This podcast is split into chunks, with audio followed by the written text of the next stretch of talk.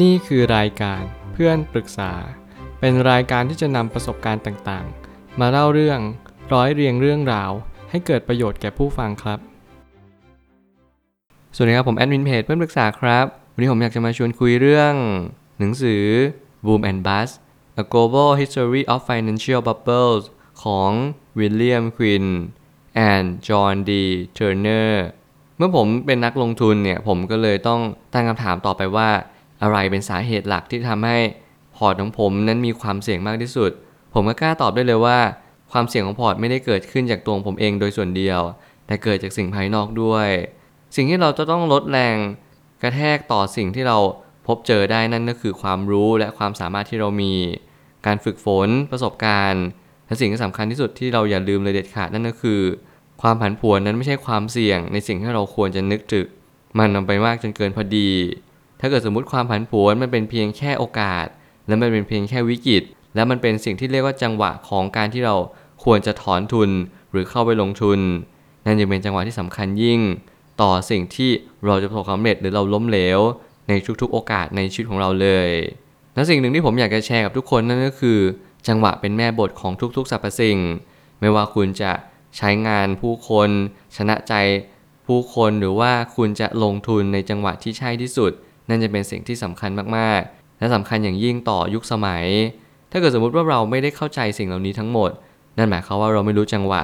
จังหวะนั้นก็จึงไม่ได้ทำให้เราเข้าใจโดยดีว่า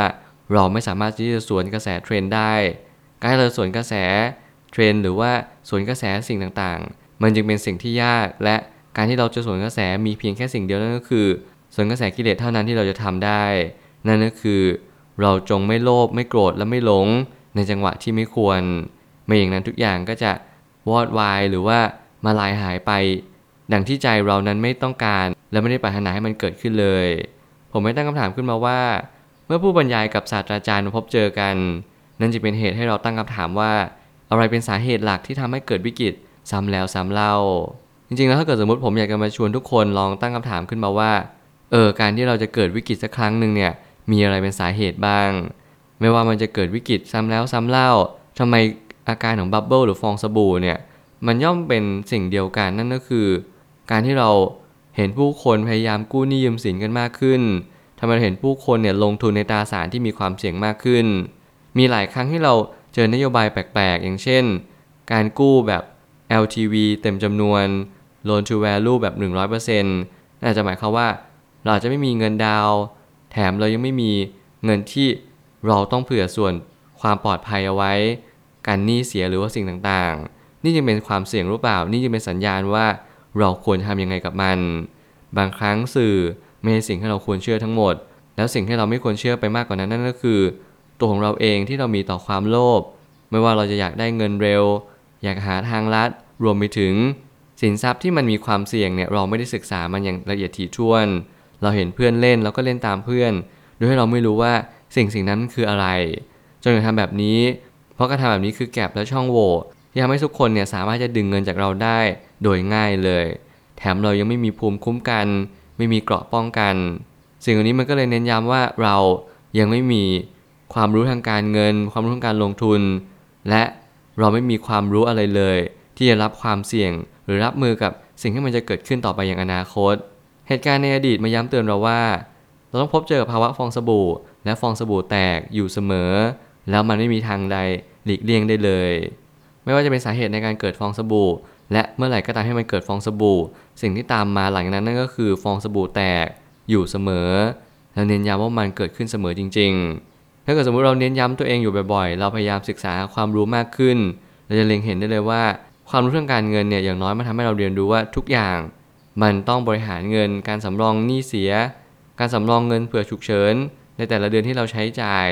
ไม่ว่าจะเป็นการกู้หนี้ยืมสินเราก็ต้องกู้หนี้ยืมสินโดยความจำเป็น ไม่ใช่เกินความจำเป็น แล้วก็เอามาลงทุนในสินทรัพย์ที่เราไม่รู้จักมันเลย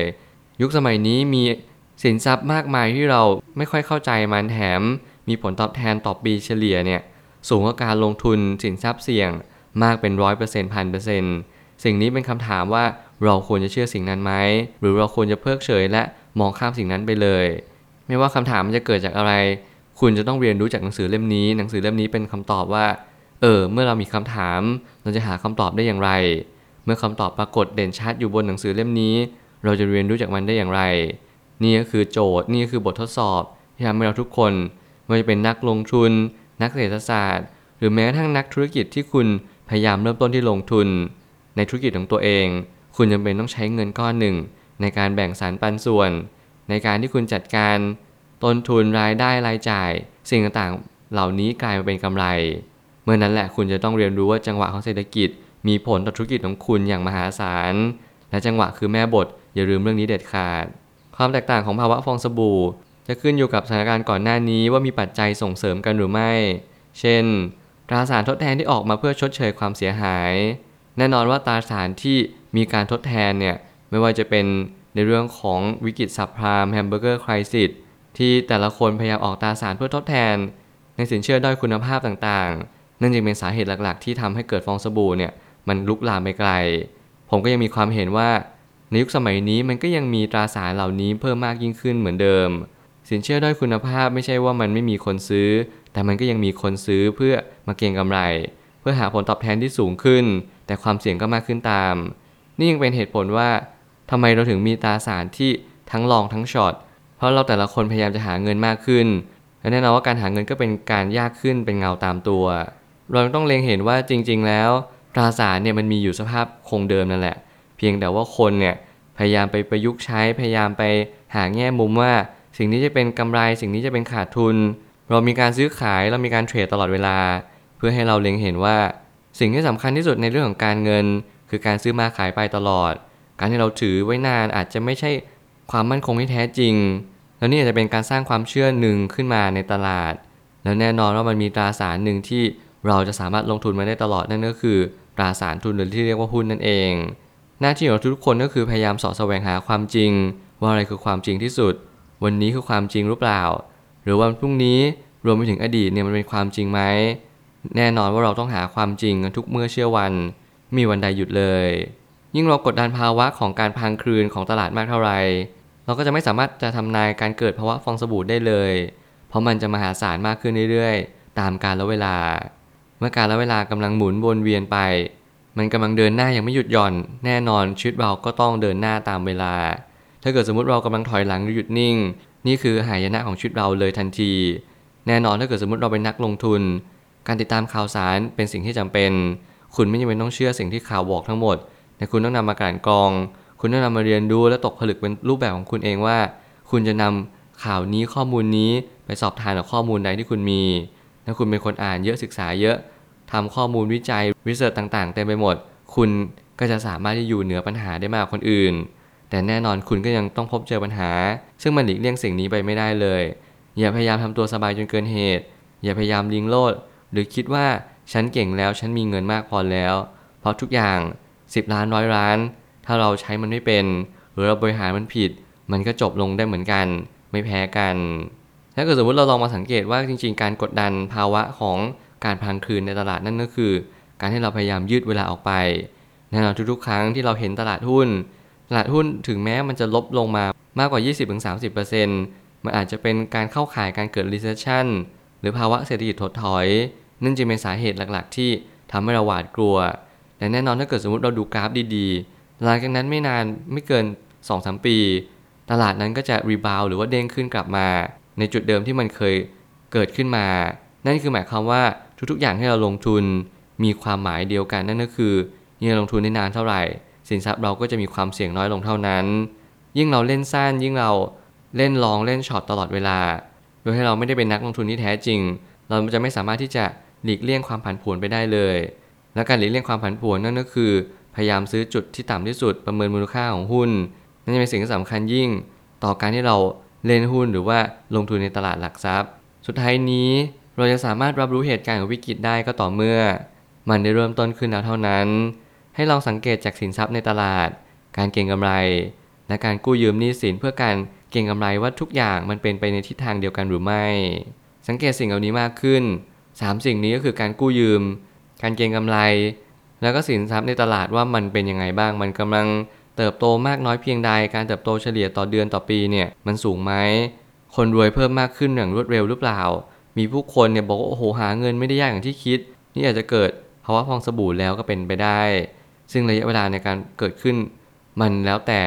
ว่ามันจะเกิดขึ้นนานเพียงใด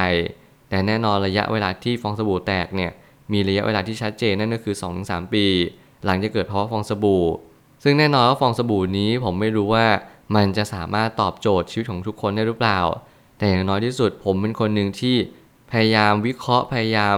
สังเกตการณ์เรื่องของวิกฤตนี้ให้มากยิ่งขึ้น เพราะวิกฤตนี้แหละ มันจะมาทำให้คนจนนั้นเปลี่ยนเป็นคนรวย แล้วคนรวยก็จะกลับกลายเป็นคนจนได้ ถ้าเราไม่รู้จักจังหวะเศรษฐกิจที่แท้จริง นี่คือตัวชี้วัดหลัก นี่คือเป็นสิ่งที่เป็นมาตรวัดอันสำคัญยิ่ง ต่อมนุษยชาติรวมไปถึงต่อการตัดสินใจของมนุษย์ทุกๆ คน เรียนรู้จังหวะนี้ จังหวะนี้แหละ จะทำให้คุณมีสิ่งที่ไม่เคยมี และอาจจะทำให้สิ่งที่คุณมีสูญหายไปก็ได้ จงระมัดระวัง จงมีสติอย่าลืมเด็ดขาด อย่าหยุดที่จะหาความรู้เพราะมันสำคัญมากๆ ผมเชื่อทุกปัญหาย่อมมีทางออกเสมอ ขอบคุณครับ รวมถึงคุณสามารถแชร์ประสบการณ์ ผ่านทาง Facebook